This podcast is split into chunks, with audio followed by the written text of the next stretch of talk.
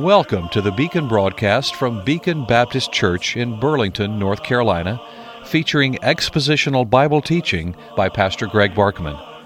If you'd like to correspond with the Beacon broadcast, or if you wish to support this radio ministry, write to the Beacon broadcast, Post Office Box 159, Alamance, North Carolina 27201, or find us on the web at beaconbaptist.com. beaconbaptist.com. The Beacon broadcast is supported in part by the gifts of faithful listeners. Now with today's message from God's Word, here is Greg Barkman. Amazing grace. I imagine some of us are feeling like our toes have been stepped on a bit as we've been working through this list of common sins. I've called it respectable sins, but maybe it would be better called overlooked sins, ignored sins by the people of God that Paul lists in 2 Corinthians 12 and verse 20. Evidently, Paul, writing by the Spirit of God, intended for people to feel like their toes were being stepped on when he rendered this list, because he made it clear that these are things that need to be dealt with before he arrives. He wrote this Corinthian epistle, among other things, to prepare for a personal visit to the church at Corinth. But he says, I'm going to delay my visit for a reasonable amount of time after you receive this epistle, so that you will have time to deal with these sins so they won't be active in your life and in your church when I come. And that way we'll have a joyful visit. But if I come and find you not behaving, not dealing with the sins in your lives, then we'll have a rather difficult and strained visit. So it's up to you, but deal with them, because it's not just a matter of my coming. I will come because that's my responsibility to come as an apostle of Jesus Christ and a founder of this church. I need to come and to help you get mastery over these sins so that you can grow in grace and knowledge and become more effective for the Lord. But even if I weren't coming, you should be dealing with these sins, because they are not sins against me, your beloved apostle. They are sins against the Lord Christ, your beloved Redeemer. And so get on with it and deal with these sins in your life. And so we will continue working on this list on this Thursday, November 16, 2023. Thank you for joining me, and thank you for remembering our financial needs. Verse 20, 2 Corinthians 12:20, For I fear, lest when I come I shall not find you such as I wish, and that I shall be found by you such as you do not wish, lest there be. And here's the things that will make all the difference in the world. If you deal with these things, then when I come, I will find you as I wish. And you will find me in the frame of mind that you would wish. But if you don't deal with these things, then I will find you not as I would wish, and you will experience a side of me that you would rather not have, that you would not wish either. So what are they? They are contentions, jealousies, outbursts of wrath, selfish ambitions, backbitings, whisperings, conceits, tumults. We've made our way through 3 on this list and actually have dealt with number 4, but I want to say a few more things about number 4 before moving on. But again, these are sins that many Christians don't consider all that important, not worth dealing with, but not God. So let's take God's side in this thing, and let's look at these matters in our own lives and deal with them. So, contentions, get it out. Jealousies, root it out. Outbursts of wrath, stop it. Get control of that. Get control of your tongue. Selfish ambitions. That overlaps a bit with jealousies, but selfish ambitions, the desire to be in a particular place or position that you have not been granted by God, and your desire for being there is not really to honor the Lord. It is so that you yourself will be honored. It is not a godly ambition. It is a selfish ambition. How prevalent that is. And because it's in the heart, only God and you, if the Holy Spirit enables you, will understand the difference. Will know that your ambition is more selfish than it is God-honoring.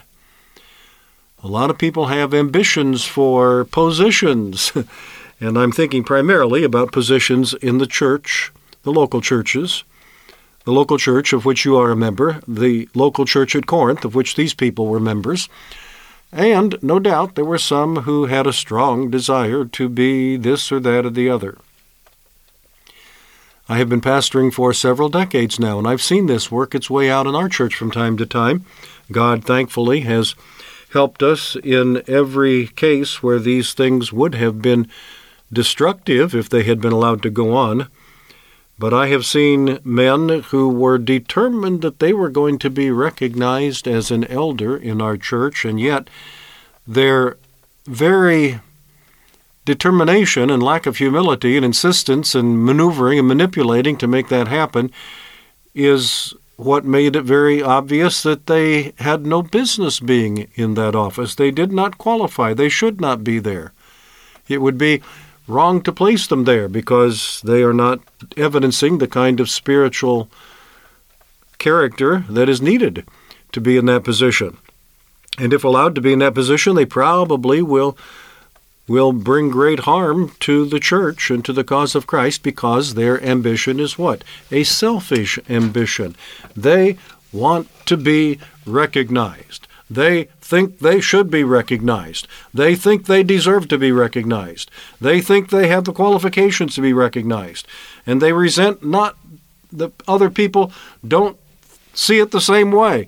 And they are determined one way or another to get in there and to find that position that they consider to be a position of honor where they can receive the esteem that they think other people ought to give to them and the recognition that they so earnestly crave, but it is not a godly ambition. It is a selfish ambition. And it happens with all kinds of offices. I'm not going to belabor this much past a couple more statements and then move on.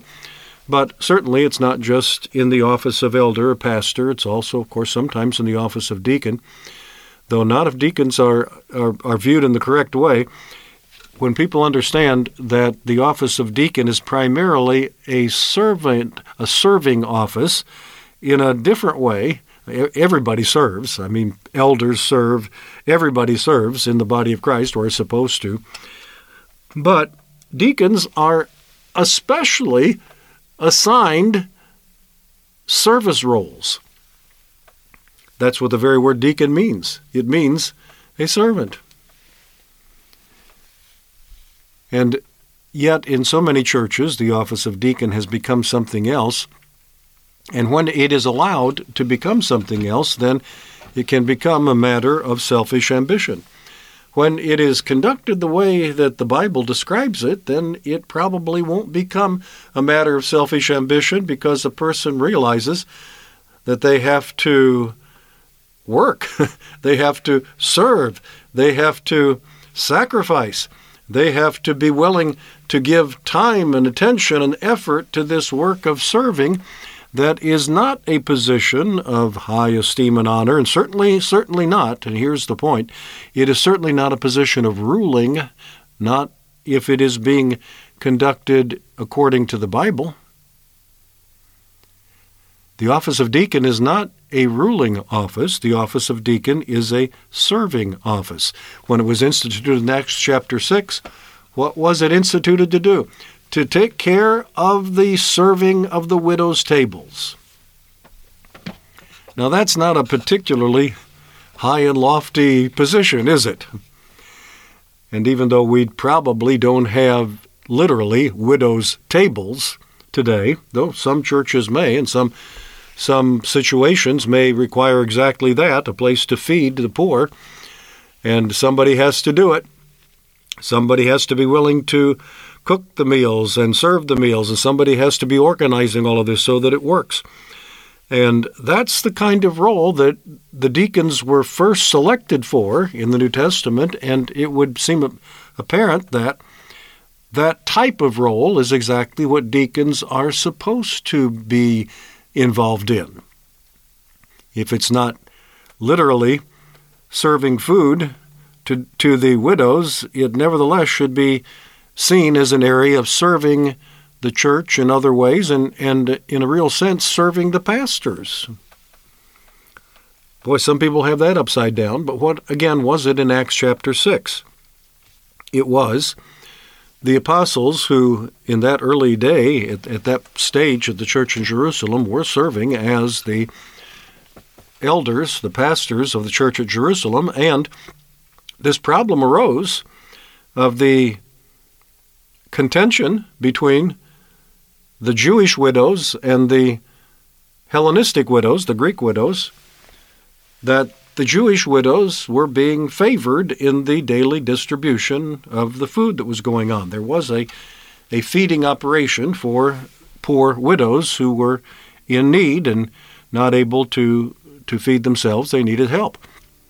And so this operation was inaugurated in the church, but it wasn't being handled properly. The distribution was not being made equally. The Jewish widows were apparently receiving greater portions and maybe better menus and who knows what. I mean, we're not really given all the details there, but we are told that a complaint arose from the Grecian widows, the Hellenistic widows, the widows whose background, who had not been born and reared in Israel.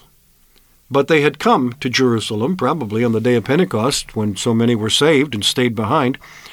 And they were there, and yet there was this class distinction, this class recognition, that somehow the Jewish widows fit into a higher class, the ones that are Jewish all the way to the root, all the way to the birth, and they are worthy of greater honor and greater care and greater provision than those who were born out in the dispersion. Apparently that's what was going on. That's what we see in Acts chapter 6. And the complaint came to the apostles, and they said what? They said, and they called the congregation together, had a congregational meeting and talked about this with the congregation, and they said, folks, this is a problem that needs to be addressed, and I'm, of course, paraphrasing greatly now.